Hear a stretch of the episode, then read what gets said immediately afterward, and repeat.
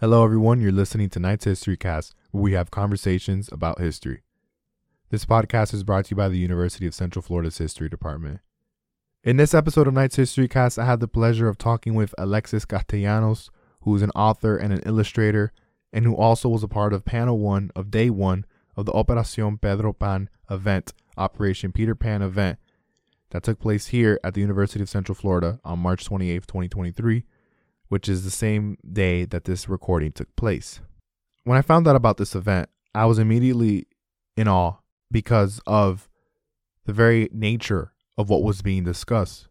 This historical event that often gets overlooked in Cuban American history and Cuban US history. And when I saw the roster of participants that were going to be involved with this event, I was like, my my level of interest increased, right? So I looked at the scholars and I was like, this is a really good roster of scholars. Then I saw panel two and I was like, wait a second, they're actually involving people that went through this program as minors and who are now elderly. And they're going to be talking about their experiences. They're going to be talking about the actual history. They lived the actual history. And that just took my interest and my awe to unimaginable heights. Truly, I'm being so honest right now. And I immediately was like, I need to have Knight's History Cast episodes to highlight this transformative, significant, beautiful, powerful event that will be taking place. And that's exactly what's happening. So, this episode that you're listening to is sort of part one of a little mini series within Knight's History Cast about this event, about this Operación Pedro Pan, Operation Peter Pan event. And this episode features a panelist from panel one. The next episode will feature a panelist from panel two. And then the final episode will be with the organizers, the coordinators of this event, more of the technicalities that is just as important because without their work, without their diligent work, this event wouldn't even be possible. So they deserve a space on this platform as well. So, honing in on this specific episode, Alexis, about a year ago, March 2022, came out with her first historical graphic novel titled Isla to Island, which is out everywhere you get books, and I highly recommend getting it. And I'm going to quickly read a summary in her website about this book. This stunning, wordless, graphic novel follows a young girl in the 1960s who immigrates from Cuba to the United States and must redefine what home means to her. Marisol loves her colorful island home. Cuba is vibrant with flowers and food and people, but things are changing. The home Marisol loves is no longer safe, and then it's no longer her home at all. Her parents are sending her to the United States, alone. Nothing about Marisol's new life in cold, gray Brooklyn feels like home. Not the language, school, or even her foster parents. But Marisol starts to realize that home isn't always a place, and finding her way can be as simple as staying true to herself. But you know what's better than me reading just a summary of a book? Talking to the actual author, the brains behind it. And that is exactly what this episode is about. So, I talked with Alexis Castellano about her her graphic novel Isla to Island, which is very much rooted in the history of this event, and we also talked a little bit about her involvement in panel one and some of the things she talked about and she highlighted during the event. We also even went into panel two a bit. We talked about history, which is what this podcast is about, but in such a different perspective, in such a different medium, you know, in this graphic novel that this podcast has never seen before. So please stay tuned. I promise you'll enjoy it. And enough of me talking. This has probably been the longest intro I've done, but I had to, you know, set the stage, give the context of this event. But enough of me talking. Enjoy the podcast and cue that music.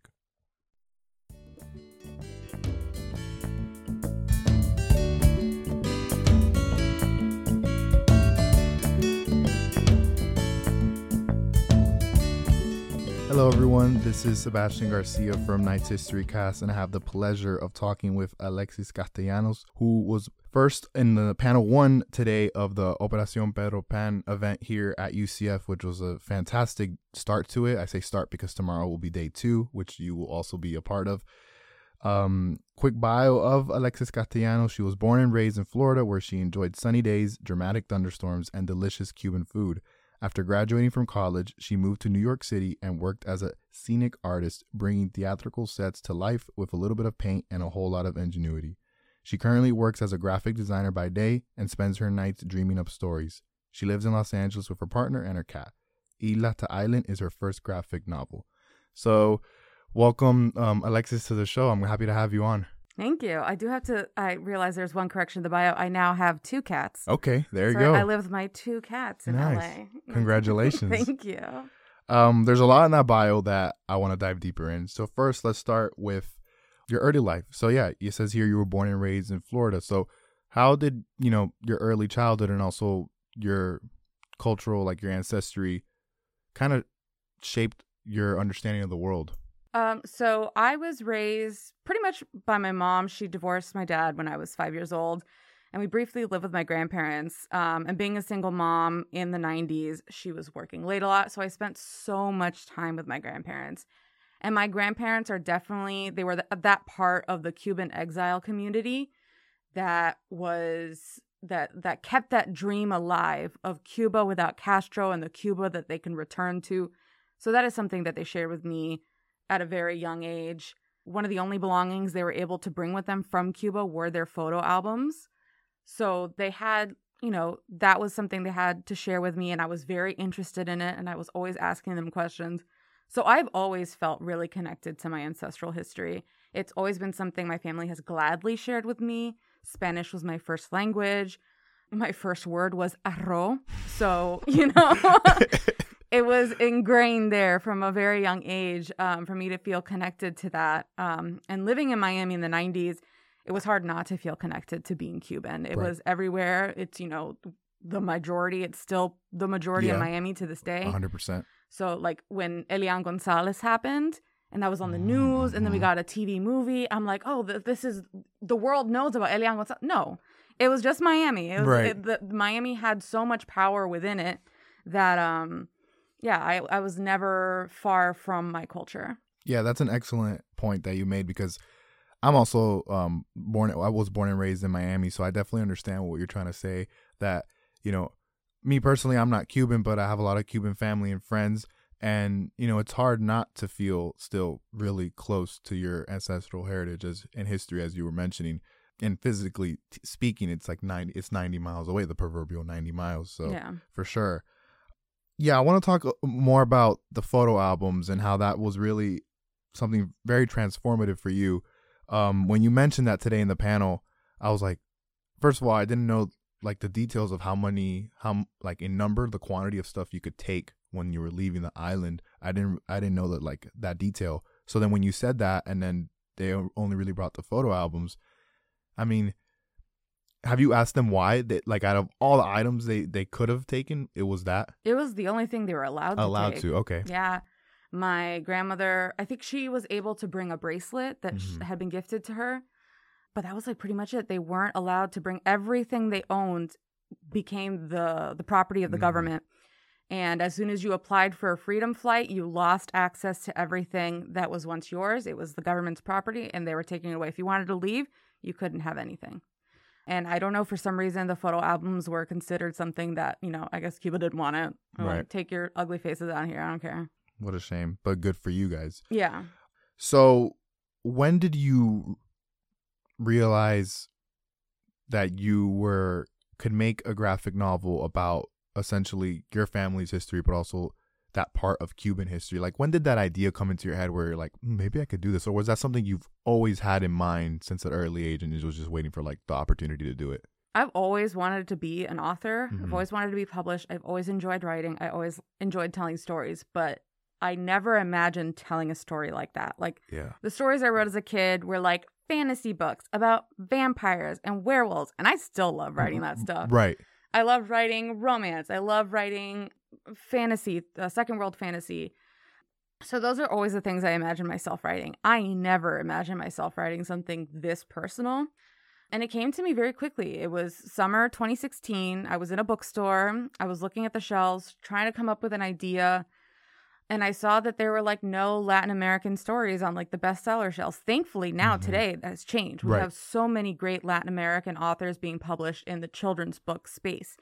But at that time, the only book on the shelf that I saw was Esperanza Rising, which was published, you know, tw 2001. Yeah. Many, many years ago. So at that moment is when I decided, okay, I want to write a book and I want it to be something about being Cuban. And I wanted it to be it, it all came very quickly. I couldn't tell you step by step what I was thinking, mm-hmm. but I mm-hmm. knew okay, Cuban, what what and I wanted it to be historical. And considering what was happening at the time in the US when we were getting all these stories of children in cages at the border, of families being separated at the border, Operation Peter Pan was top of my mind. And it, I think it's an important part of Cuban American history, and uh, I wanted to highlight it. And yeah, very quickly from there, it all came together. I uh, really just like a the hit me in the face, mm-hmm. uh, which was really cool. I've never had a, a, book come to me like that before. And the fact that it's your first graphic novel was probably even more surreal for you, oh, yeah. right? Yeah. Yeah. I, I mean, when I was in middle school, I loved reading manga, and I was like, I want to be a mangaka. And then I was like, wow, drawing is really hard. Yeah. And it is. Mm-hmm. So that dream, I mean, I had it. I, I, I would draw all the time. I'd make comics for my friends. And then in high school, I started getting into theater. And then that took all my time and I stopped drawing as much. So then when I got this idea, I was like, man, do, do I think I can do a graphic novel? And I was like, sure, why not? um, and then and then I did it. So yeah, it's everything about this book took me by surprise.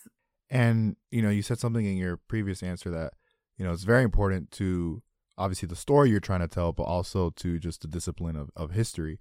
You wanted to root your your story in the broader historical context of what was happening between Cuba and the United States. Why was that so? Like, why did you want to do it like that? I think that sometimes it's easier for people to have empathy and understand current events through the lens of history. Correct. And so that that's why I thought the story would fit. Also as a Cuban American, the way that immigration played a role in my life is very different from other Latin American communities. Mm-hmm. Like I never had a fear immigration knocking on my family's door. They were given a really easy path to citizenship. Right. And, and you see that with Operation Peter Pan too. Like these kids were given a very easy path to United States and they were protected in a way that many other kids who are in exile don't get the same treatment. Right. So I wanted to highlight that and uh, I, I just think the story is universal to many experiences when I was at my high school earlier this week doing um, a school visit, the librarian was telling me that she found this book to be really important to her current students. The community now where I went to high school, the demographic has changed considerably. There's a large Latin American population, and there are a lot of students that were displaced by Hurricane Maria in Puerto Rico and now live in that area. And mm-hmm. th- those students connected with this story because I firmly believe that there is in specificity you find um I forget the phrase. It's like you find the universal in specificity. So yeah, that's why I I approach this time period and why I approach this story. Correct me if I'm wrong, but your parents when they came from Cuba to the United States, it was not through Operation Peter Pan. No, they no. were uh, both my mom's family, and my dad's dad's family came through the Freedom Flights. The Freedom Flights, okay, but you know, and I know you kind of already said it, but what was the reason? Because you know the Cuban exodus, and this is something that they talked about at length at today's event. You know, the Cuban exodus has different phases. You know, and even within Operation Peter Pan, it has different phases within that. Well, in the program, it's two year history, but even some of the scholars at the panel were like, okay, actually, it was it played out five years, which yeah. is really interesting that perspective. But the point is, the Cuban exodus, and it's something that you know it's still very much alive today that was also being mentioned. So my question is, you know, you could have picked that particular era of the Cuban exodus, the freedom flights. You could have picked the Mariel boat lifts in the 80s. Was there any reason why you felt strongly connected to Operation Peter Pan instead of those other phases of the Cuban exodus to tell this story? Yeah, I mean, I've always been really fascinated by uh, Operation Peter Pan. It's always been something I was interested. I don't even remember the first time I heard about it um, because none of my like immediate family was a part of it, but I have some some distant relatives.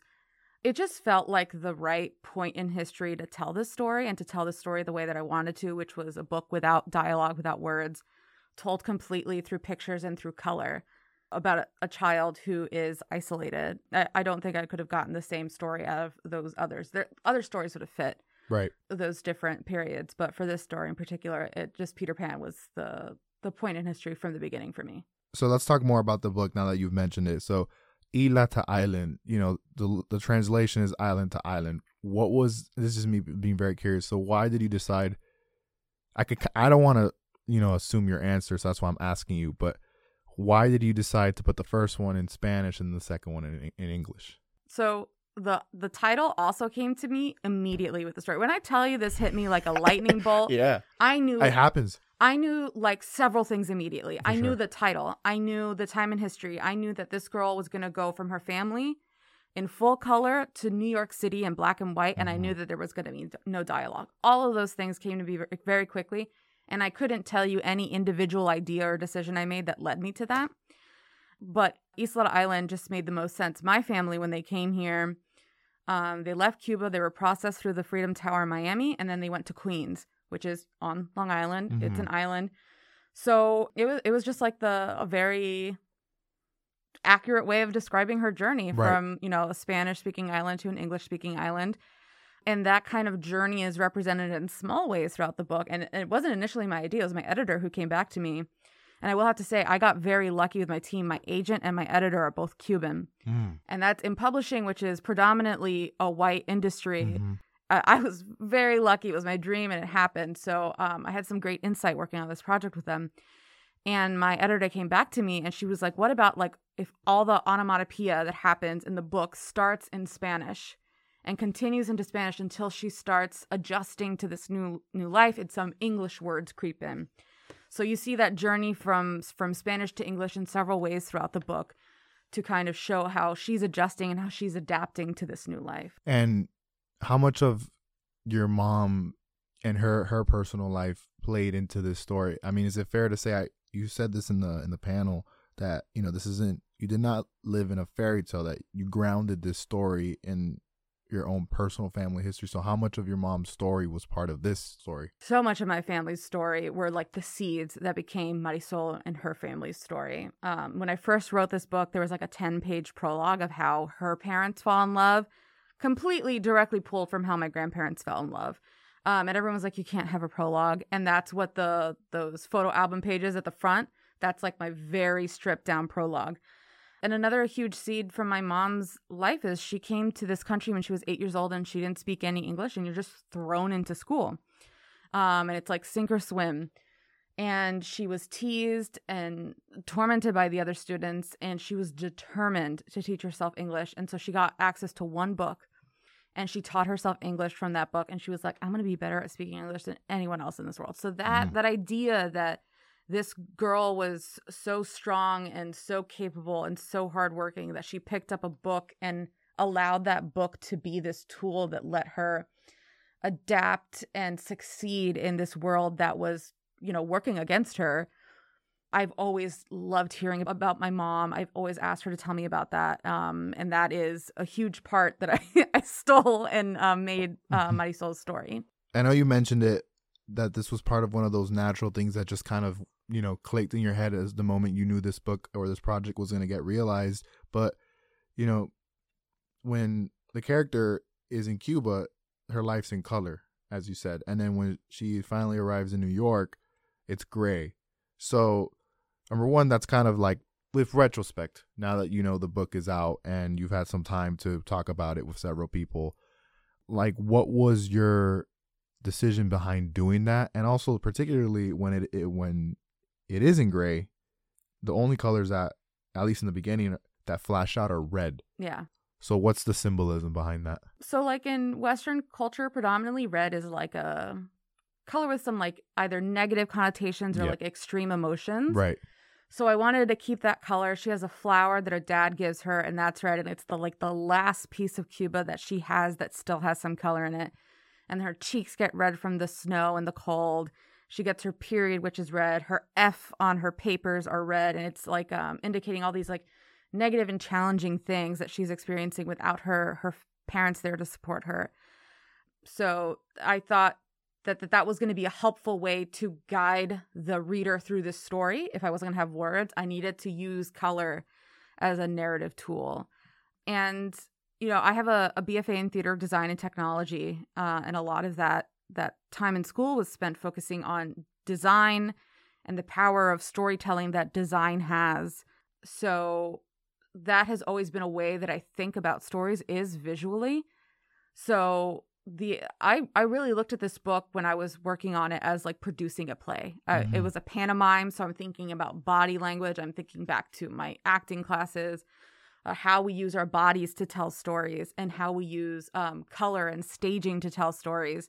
So all of that fed into how I approached the story that didn't have any dialogue. Right, and uh, first of all, I I haven't mentioned this yet, but that's number one. I give you tremendous credits for producing such a well narrative story without any words. I mean, that's extremely impressive. Thank you. So yeah, so much props to you. And when Marisol starts seeing, or at least in the stories, the the colors green and blue come into play. What what's the symbolism behind that transition? Those are the, those are the first colors that come back, and they're colors that are kind of associated with nature, the mm-hmm. the blue sky and the lush green uh, of tropical Cuba, but the the colors in New York are slightly different from the colors back home. So it was a way of showing her her connection to the things that she loved, which is like botany, but that they're slightly different and they're changed. They're they're the same but different in this this new life that she has in New York. And you know, like going after being a part of the the day one um event of the the broader um, Operation Peter Pan program here at UCF for these two days. When we are in the part two, session two, uh, with the the living survivors of some of the people that were as minors part of that program, and now obviously they're um elderly, and seeing you know, and I'm and I'm I'm assuming this probably you had this sort of a, sim- a similar feeling when you were developing the book because you you know, again, your parents weren't part of that. Your mom wasn't part of that specific program, but you know, you knew the history. You had some distant relatives that were a part of it. But like hearing their stories and now seeing this fictional character's story, it's like, yeah, she's fictional, but it's so real. Yeah. You know, and that just makes it so much more powerful so, like, what what are your thoughts on that? It was super fascinating. I have uh, an uncle that was in Operation Peter Pan. He was in uh, Camp Matecumbe for a little bit before he got like placed with uncles. He he wasn't in the program for very long. Um, and I've definitely they mentioned all those groups online that they're a part of. I stalked those and I read their Facebook posts and I read their blogs. So it was so incredibly cool to hear them speak in person about these experiences yeah. and tell their stories um, directly and answer questions. I'm not gonna lie, I was like a little terrified. uh, like, who is this kid who's written a story about like my life experience? Mm-hmm. Um, so I was terrified to speak to them. Um, but I'm so grateful that I had that opportunity to listen to them speak um, and share their experiences you know, because they they were varied experiences, but yeah. they still had so much in common. Even the the person in the audience that was another family member yes. that had experienced it, and they all have such positive memories um, mm-hmm. around this program and how this program is still influential in this lo- in their lives to this day, decades later. Yeah, hundred percent. I agree with you. Um, and I could definitely see. I probably would have felt the same if I was in your shoes. Um, yeah, because that, that that's tough. But I'm glad that they that you've received positive reception from this book. So there was other elements that you mentioned when you were talking about your book in the first panel and you know some of the things that you emphasized were the religion theme.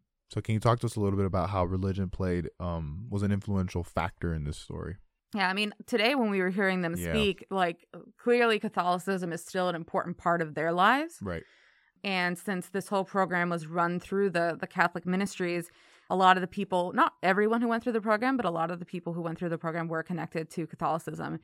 And when I lived in Brooklyn, Carroll Gardens uh, is historically an Italian American neighborhood, which is another community that is historically incredibly Catholic.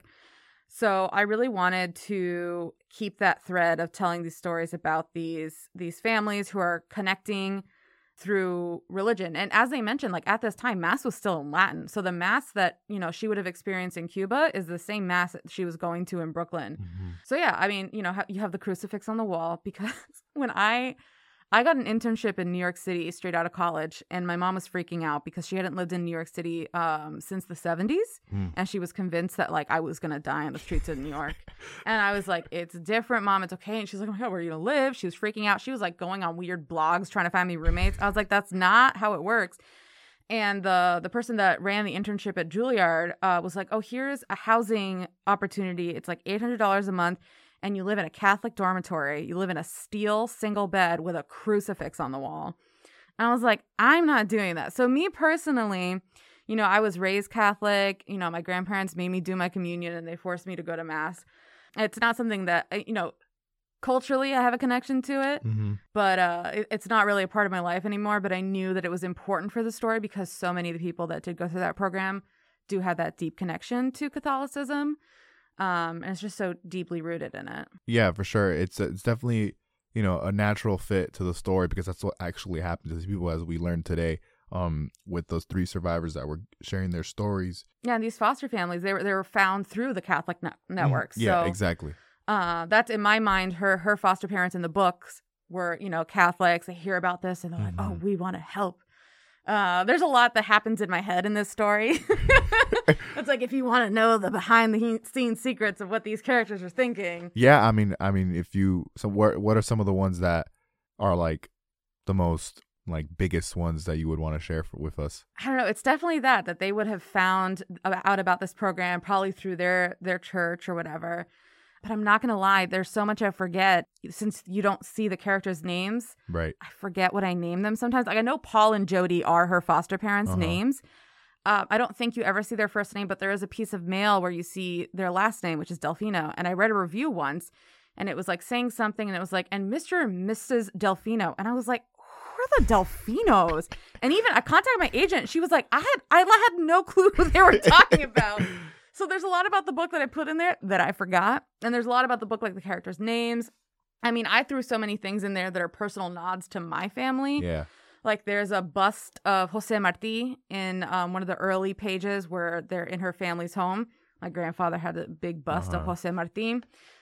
L- lots of little things. Basically, every number you find in the book is going to be a family member's birthday. That's awesome. So, like a license plate, Yeah. all of that. I was gonna ask. That was gonna be one of my like, you know, questions coming up. What what, were, what are some of the Easter eggs that you dropped in this you Oh know, yeah, story? all of those. And then, as I mentioned in the panel today, when I gave this script to my mom um, very early on, and I was like hoping to get notes from her uh, that helped me make the story like more historically accurate and grounded in reality, whatever. Right. And her only note was, "I wore saddle shoes," and I was like, "Mom, you're younger than her. This is not quite the time period that you were in the U.S." Right. She's like, she should wear a saddle. So every time she wears saddle shoes in the book, it's because my mom kept telling me, "Well, I wore saddle shoes." Yeah. I was like, this book isn't about you. Yeah. And then the other thing she told me was, well, when I first went to school and I went to the lunch and they gave me one of those little cartons of milk, that was nasty. Just drinking milk without sugar or anything, because you know Cubans, right. everything needs to be have sugar in it. Yeah. So she was like, Yeah. that was so gross. So there's a scene where she has her milk there.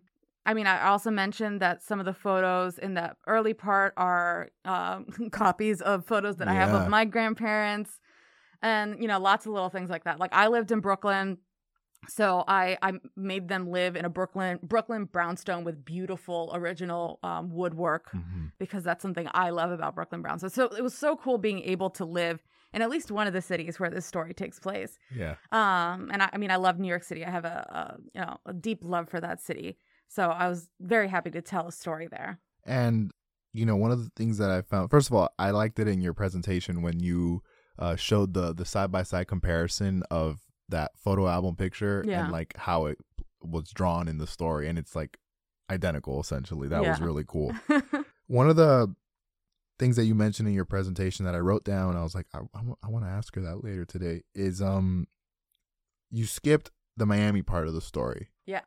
Why? Why was that so? Like, as an author, as a storyteller, did you just not find a natural fit? Like, what? Why? What was the decision behind doing that? because there was no dialogue, and I thought the story it would it would have been way too confusing. Yeah. um That's to fair. put that part in because it's like you're being processed you're being put in temporary housing or you're being connected with the social worker and there wouldn't have been a super clear way to express to the reader who these people were what the process was happening but i could show that when she's in cuba she's being handed two tickets two plane tickets one to miami and one to new york to make it clear that there is a part of the story that we're missing there Uh huh.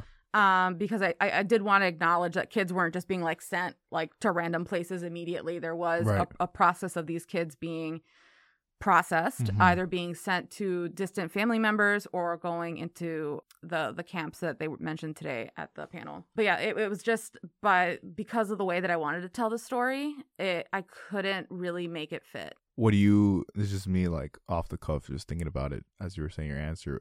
Would you ever explore that part of the story, like in a sequel? Uh, no, I, put you on the spot, but I do not. I gotta ask it. no, uh, I you know I this story where it is is is where it's at. Right. Um, as I also mentioned the panel today, I wanted this story to be a jumping off point Mhm. for people to pick this up and be like, "Oh, I've never heard about this time in history."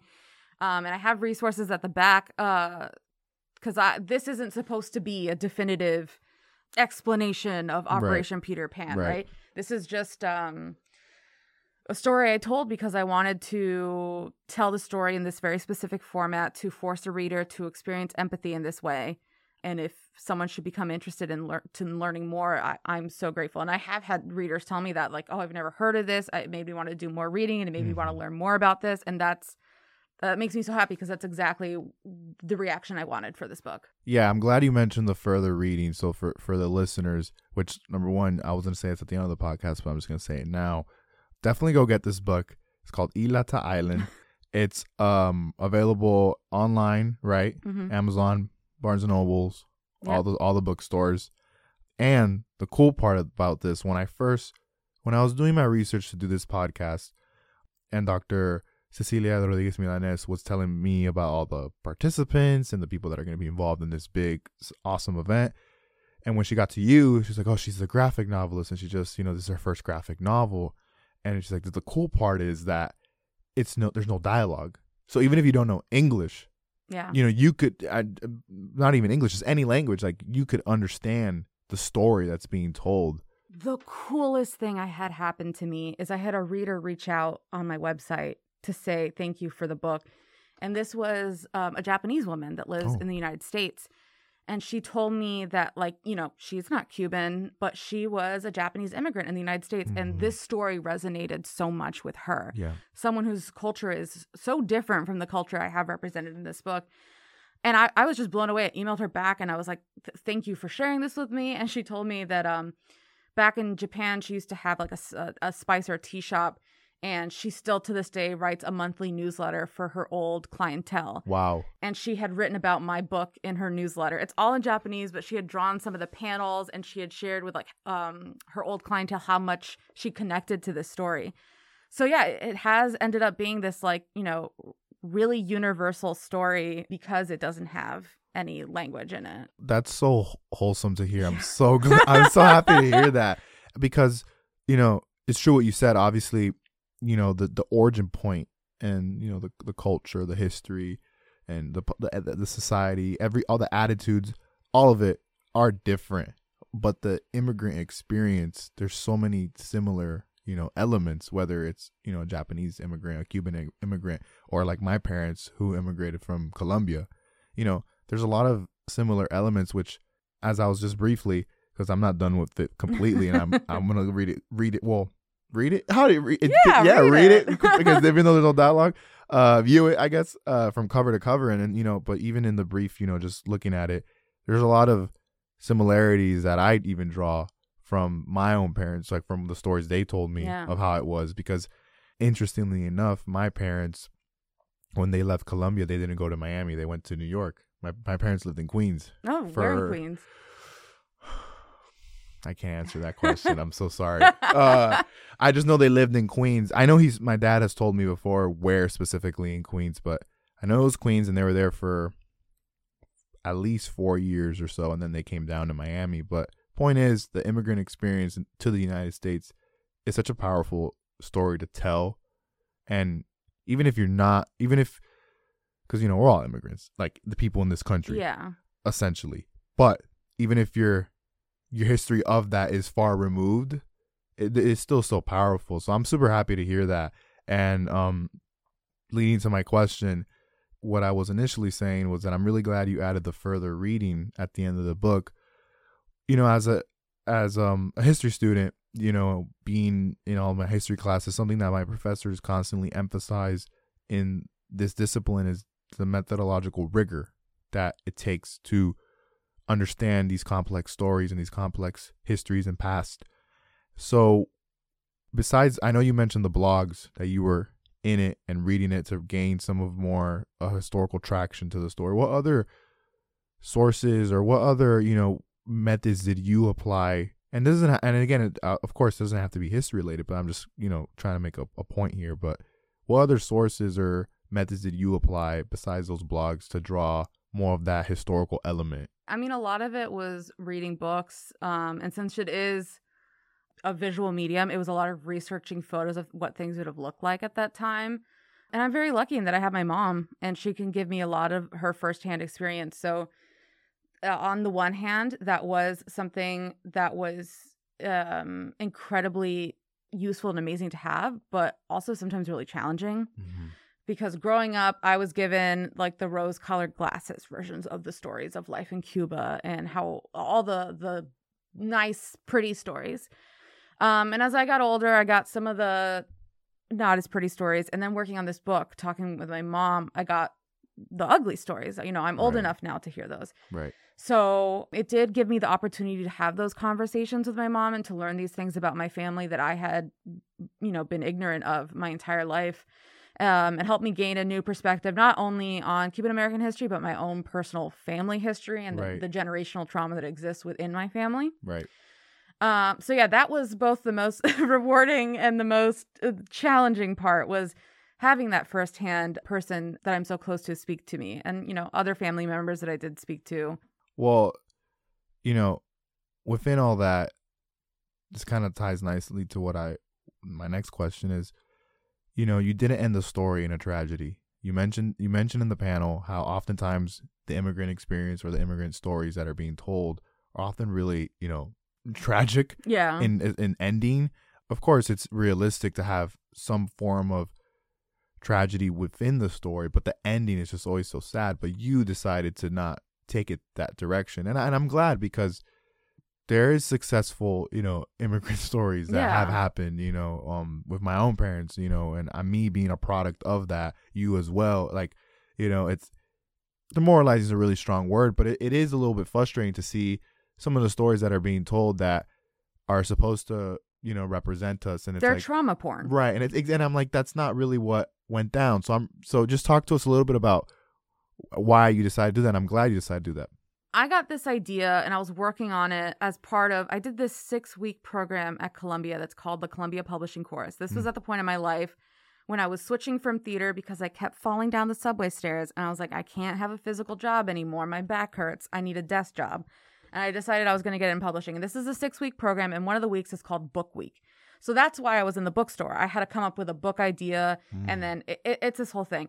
But basically, I have this idea and I'm feeling really um protective over it because the group that I'm in is I think they were all white. Um, and these are kids who are coming from private universities, who are coming from Ivy League educations. And they're, the person who was like the fake editor in this group, he wasn't approaching the story in the right way whenever he was writing the copy for it. So I'd have to go back and edit it. And I, I I can't remember exactly the context, but I was, I was, it was something about how the story ends. Um, and he was like, "You're not like." He said something to the effect of like, "You're not wrapping it up in a neat bow, or like it isn't resolved. Like the, she doesn't. The people who are mean to her aren't nice to her at the end, or, or something to that effect." And I, uh, I, I, I wish I could remember exactly what he said to me because it was racist and xenophobic. Um, but I was like, dude, Right. like, uh, uh, people who are immigrants, their lives aren't just filled with like terrible, sad things. Like, you know, there's joy in their lives, Right. and the whole purpose of their lives isn't just to confront the people who hate them. Right. I, I, I erased what he said to me, but that drove me nuts hearing that guy. So from the beginning, before I even wrote the script, I had this guy's voice in my head, um, and his idea of what an immigrant story should be, and it should be this like tragic thing or whatever. And you know, a- a- as I'm working on this, people are being more vocal in publishing about BIPOC stories, and about immigrant stories, and how they're being told, um, and how they're being used as trauma porn. So I was very cognizant of that when I was working on this book, and I was very cognizant of the fact that I'm not an immigrant. I'm, you Mhm. know, I was born in the United States. Right. So I was very careful in how I approached this story, and I did want to, you know, she does go through difficult things. Of course. Um, that's gonna happen, Right. but that's not gonna like ruin her. her she's not gonna let that ruin her life. Exactly. Right? She's gonna persevere despite what the people around her Right. um want for her, which is for her to fail. Right. So I wanted to highlight that perseverance and that ability to strive for things in life when the the people around you are effectively trying to stop you from achieving your dreams or your goals. Um, and how, yeah, I mean, like that's what the the prologue at the end serves to do. It sh- serves to show these these moments in her life where she was able to achieve a happy and fulfilling life, but knowing that like even in between those photos, there's probably the challenging moments too. Right, for sure. And you know, I'm I'm glad that you know you kind of stood up to that initial experience of this isn't what you know my story or the story I want to tell should end because it's not realistic. And if there's, I mean, your book is obviously a, a testament to that. But if there's any other testament to that real immigrant experience in history, it's literally like the survivors that we saw today. Yeah. How, yes, it was very difficult, very traumatic to you know have some of those memories come back into you, but like overall, the common thread between those three stories, you know, the the the, the tone, the, the the vibe of them telling it was very, you know, they look back at it with no regret, no no resentment. One of them literally said, "Oh, I don't look at the program with any resentment." No. and you know that's how it really is so i'm glad that you you decided to for your story to not end it in that traditional tragedy ending Yeah. So this is just more of me just picking your brains. What were some of the most interesting things you you thought of that you heard or you were like oh that's interesting at um, today's event whether it's your own panel or panel two? I mean, listening in the first panel, listening to the the historian speak w- was really interesting. I'm so far removed now from people who are a part of Caribbean culture and a part of Cuban culture, so that alone was just like really wonderful to be around and to hear people talk about Cuban history in such eloquent ways. Because Mhm. these days, when I am interacting with someone and I'm speaking to them about Cuban history. it, it, it's difficult and it's challenging. So it was wonderful to hear people who are so um, educated and informed on Mhm. on on this topic speak. Um, i agree everything about hearing the three women speak and, and and speak about their experiences and how like two of them who went to were in Florida City together who are Mhm. still Still close. friends, yeah. That that's so wonderful because I, I can't even imagine if I was put through something like Yeah. that at that age and to have such a positive outlook on life.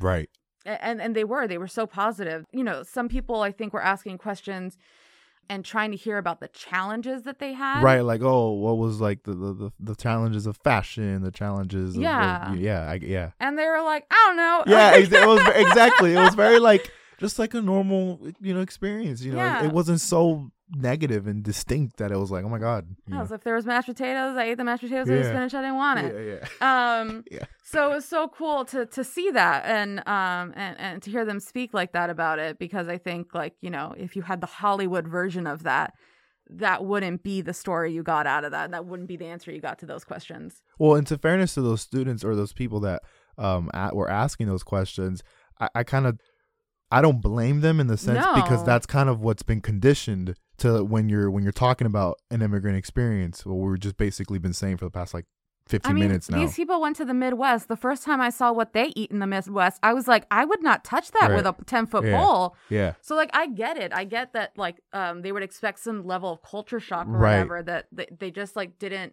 necessarily experience or like and Yeah. then props to them for like you know I, and I, this is just me kind of you know being analytical I, I can't say for for certain but the way they asked it wasn't you know with with like intention to like degrade or harm. It was just it was a genuine curiosity that they were probably hoping like they i don't think they were like oh i, I want that answer to be no they were just like tell me the real story because i you know i don't know it. So Yeah. yeah. Yeah i agree with your answers. It's interesting you point out the the cuban history part of it and it was mentioned at the panel that you know cuban history is challenging to learn because a lot of people that you talk about cuban history you know, they think they know it more it's than very politicized. yeah too. exactly and that those were themes that were talked about so yeah i i agree with your answers give us a, a quick preview of what to expect tomorrow since you'll be the featured event once again. I have no idea. um, I don't have any questions, so we're we're just gonna talk. We're just gonna chat. I think maybe it's gonna be some sort of extended version of what I did today, or maybe this what we've just done all over Right. again. It's gonna be a fun surprise for me. Um, and then the cool thing is, after I do that uh, conversation panel, I'm teaching a workshop for some students, yeah. which is gonna be really cool. I'm a little bit scared. Well, you lie. you've already been through the, the teenagers, which I think teenagers are more scary than college students. Uh, So, well, I I don't know. Maybe maybe I'm wrong. Honestly, Yeah, no, they, I think teenagers are scarier. I think college students like they're paying to be here, so Yeah. like you better be interested in what I'm saying. But yeah, so that's gonna be cool. It's gonna be some English majors, creative writing majors, cultural studies, and and some theater kids. I I, I hounded my old professor to be like, can I please get some theater kids in my workshop? Like, I'd love to talk to people who are studying what I studied and see like um the different paths that you know this kind of education can take you. one last thing that I want to talk about is, and you've mentioned it here and there throughout your answers, the theme of empathy, and you know, talk to us a little bit about, you know, you said in the in the Q and A session of of today's session that part of the reason why you wanted no dialogue was that you felt like the fact that there is no dialogue could allow empathy to be shown more. Yeah. So just talk to us a little bit about that. So, in having a character that can't communicate with the reader through internal thoughts or through dialogue, you're kind of having a parallel experience to Marisol Right. because Marisol can't speak to people and she can't read their internal dialogue. So, she's relying on body language and, and you know, context clues alone. So, you are having the same journey she's having as she's adapting to the United States. And I, you know, if you are feeling the same thing as another person's feeling, you're you're able to have empathy for that person. Um, and I think, you know, summer 2016 leading into fall 2016, uh, and to this day, I think this country in particular struggles with empathy and, you know, is very focused on on the individual. So, yeah, you know, it was very important to me that I write a book that uh, tried to help people build empathy. Right. So, 100%. that was the the goal there.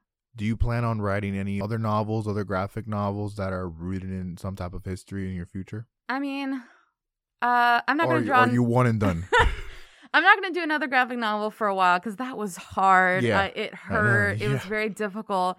But I, I don't want to stop writing. Um, but I will say, like, this was uh, emotionally very difficult to work on this book, Mhm. and I don't think I I have the fortitude to work on something that that hits so close to home Mhm. emotionally. But I think that history is always going to inform how I approach stories. I've written, I haven't sold, it's not getting published, but I have written um, a young adult fantasy that is kind of set in a, you know, fantasy second world Cuba that pulls so much from Cuban history because I'm so fascinated by Cuban history. It Right. is really unique um, within the Caribbean. So yeah, history is always going to inform my stories and how I approach them. But I, I, it's terrifying to to work on something that's historical and be like, oh my god, like you, I want to make sure that I'm getting all these historical facts right. exactly. But if I'm writing fantasy, I can play with the Right. historical facts and move yeah. them around to suit my story, which I did a little bit here in this Mhm. book. But yeah, I don't, I do not have the fortitude or the patience to to work on something so rooted in in reality and in history. Um, it, it's really hard. yeah, well, that that's kind of what I wanted. Like when I was asking the question about the methodology, that's kind of what I wanted to hear your thoughts on. Was like, how difficult was that balance between writing something fictional but rooting it in in historical context? Like that's kind of like, you know, so because I, I, as you just said now, I can imagine that could be very frustrating. Yeah. I think having a degree in theater kind of prepared me for that. So, like, let's say you're designing costumes for a play that's set in the 1840s. You're going to have to take liberties with how you do that. It's probably going to have zippers in it because Uh-huh. the actor needs to get into it quickly. So, I already have that training of how to finagle historical facts Mm-hmm. to fit modern needs. Mm-hmm. Um, I think theater prepared me for that in a big way. So learning where you can make sacrifices in a story to better serve the story being told because i think that's the most important right part right when you're telling when it's fiction Mm-hmm. is honoring the story that you're trying to tell when it's nonfiction well that you can't Right. take those liberties Right. so yeah uh, making sure that you're you're honoring the story you want to tell and taking the liberties w- where it fits And to add to that, like, you know, it's frustrating, but then if done right, it's very rewarding, I could imagine. You know, Yeah. getting that getting paying homage and respect to what actually happened, but at the same time allowing this new perspective to unfold through this fictional medium. I can imagine is very rewarding. yeah it, it was very cool